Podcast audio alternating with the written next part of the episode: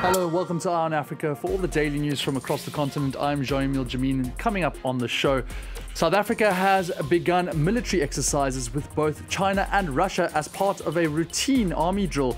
The joint training has drawn immense criticism from the West, coming nearly one year on from the start of the Russian invasion of Ukraine. Then, as the continent's leaders meet in Ethiopia for the AU summit, security is high on the agenda. Concerns are growing about the effect of the war in Ukraine, insurgencies in the DRC, and the suspension of fellow African states from the bloc. And after nearly three years of COVID blockages, the Ghana Ivory Coast frontier has opened once again. Welcome news for families and businesses shut off from any kind of contact and much needed trade. Thanks for joining us. The South African military on Friday embarked on a 10 day joint military exercise with Russia and China, coming nearly one year after the Kremlin's decision to invade Ukraine. The controversial drills are the second in a series of routine exercises that Pretoria hosts with foreign nations. For more details, our correspondent in South Africa, Nadine Theron, sent us this explainer. The Ukrainian Association in South Africa certainly views this as South Africa taking a stance um, uh, in supporting the war. Um, the Ukrainian uh, people in South Africa um, believe that this move to do this exercise with Russia means that South Africa has not taken a neutral position anymore. But the South African uh, Minister of Defense um, says this is just standard procedure. They, the South African military has done these kind of exercises with many other countries before. Um, they are kind of pretending that it's it's nothing um, that you know it's not related to the war at all, and that they are not going to have their military um, exercises interrupted by people's opinions.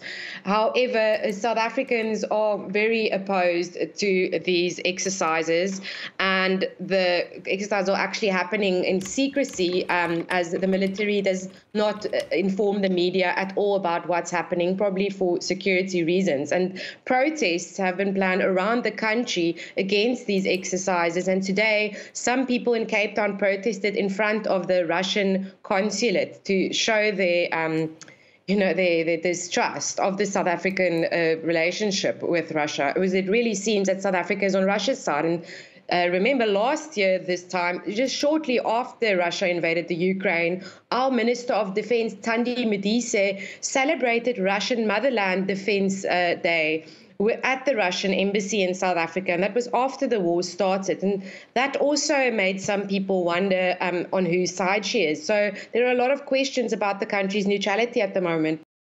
As Nadine Theron reporting from South Africa. African leaders converged on Addis Ababa on Friday on the eve of a two day summit in the Ethiopian capital. The mini talks addressed, amongst other issues, the effect of the war in Ukraine, insecurity in the DR Congo, as well as the possible readmittance of Mali, Burkina Faso, and Guinea into the bloc. For more on this, let's hear from our regional correspondent, Clement Di Roma.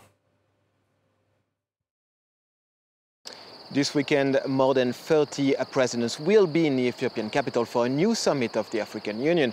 The main theme this year, the relaunch of the Continental Free Trade Area, a project launched in 2018, which should allow the continent to emancipate itself from Western importations and increase intercontinental trade. The startup of this project has been slowed down by the COVID crisis and border closures, but it's now an emergency as African economies are suffering from the Ukraine war, which provoked inflation and increased poverty. The heads of state will, of course, address insecurity, including the war in DR Congo's Kivu regions, as well as tensions with neighboring Rwanda.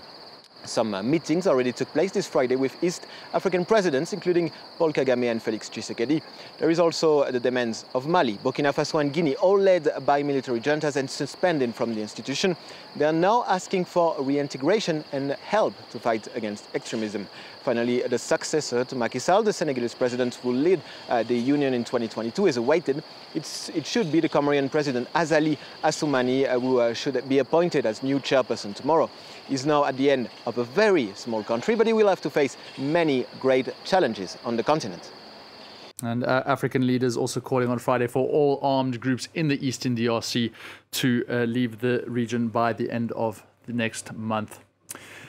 They've come on foot, by car and bus, and on motorbikes. Uh, travelers eager to be among the first in three years to cross either side of the Ghana Ivory Coast border. It's been a long wait for many families and business owners kept apart as a result of COVID closures. Laurent Berstecker has the story. Upon arriving at the Ivorian border, these travelers from Niger queue for a mandatory COVID 19 test. As they patiently wait for their turn, some can barely hide their excitement at the thought of finally returning home. It's the end of a long exile for these Ivorian nationals living abroad, like Yaya Jerwo, who's been stuck in Niamey since the border shut down in March 2020. I haven't been to Abidjan for three years. It's been hard. But now I'm happy because I'm going to return and reunite with my friends. International flights to Ivory Coast resumed in July 2020, but those who couldn't afford a plane ticket had to wait until Thursday for the country to finally reopen its land borders.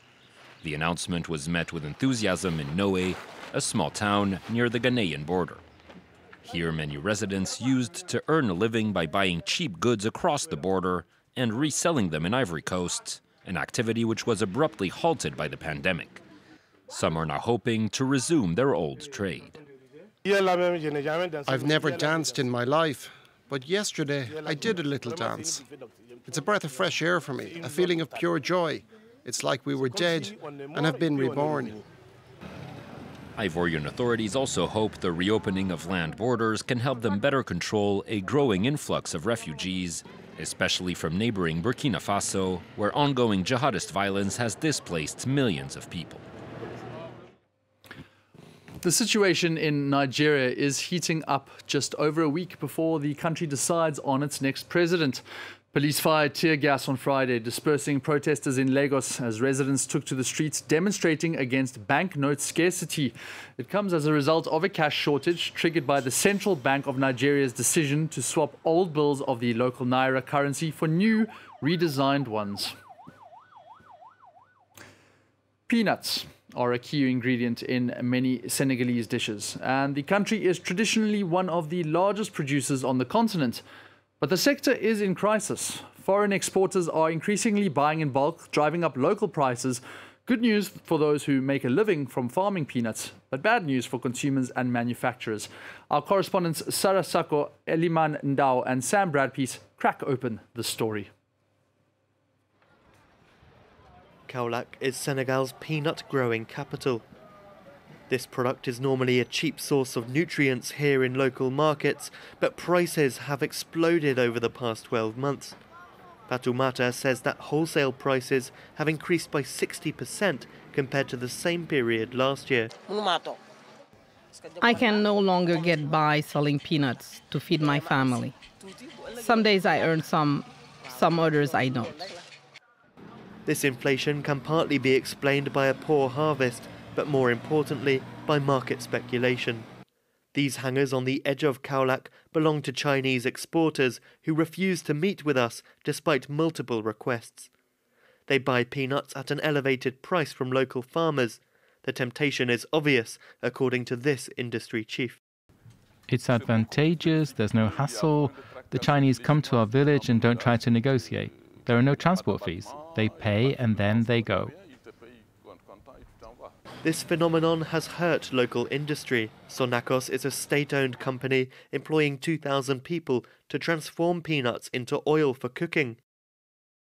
Sonacos is suffering from unfair competition. No one is against the presence of foreigners in the sector because they play an important role in offering opportunities.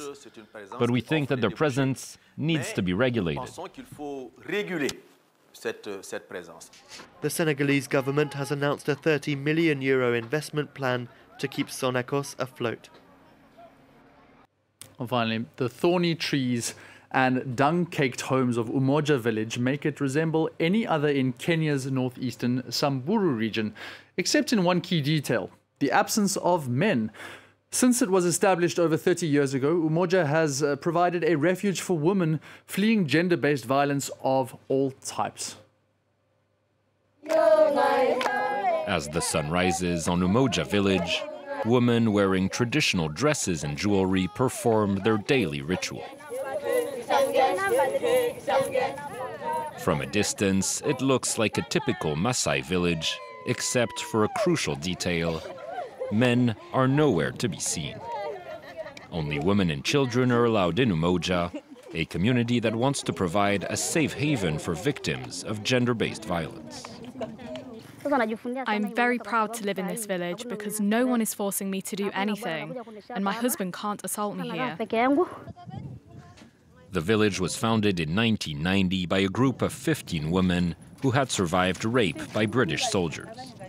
Its reputation has since spread, attracting other victims of sexual and physical violence. Today, Umoja is home to dozens of women, many of whom escaped forced marriages and abusive husbands. Here, they've learned to become autonomous and to make enough money to fend for themselves. Residents also strive to educate women from surrounding villages on the dangers of early marriage and genital mutilation, practices that remain extremely common in rural Kenya. There is no need to have children without a plan. These girls need to be educated and choose their own partners, not like the old days where their fathers married them off to old and rich men. Women should choose who they love. Long ostracized by neighboring villages, still largely dominated by patriarchal cultures and traditions, the women of Umoja have persevered in their quest to change mentalities in a country where more than 40% of women have been victims of sexual or domestic violence. A story touching on some really truly poignant uh, issues over there. Well, that's all the stories that we do have here for Eye on Africa for the moment, but there is plenty coming up on France 24, so don't go anywhere for now.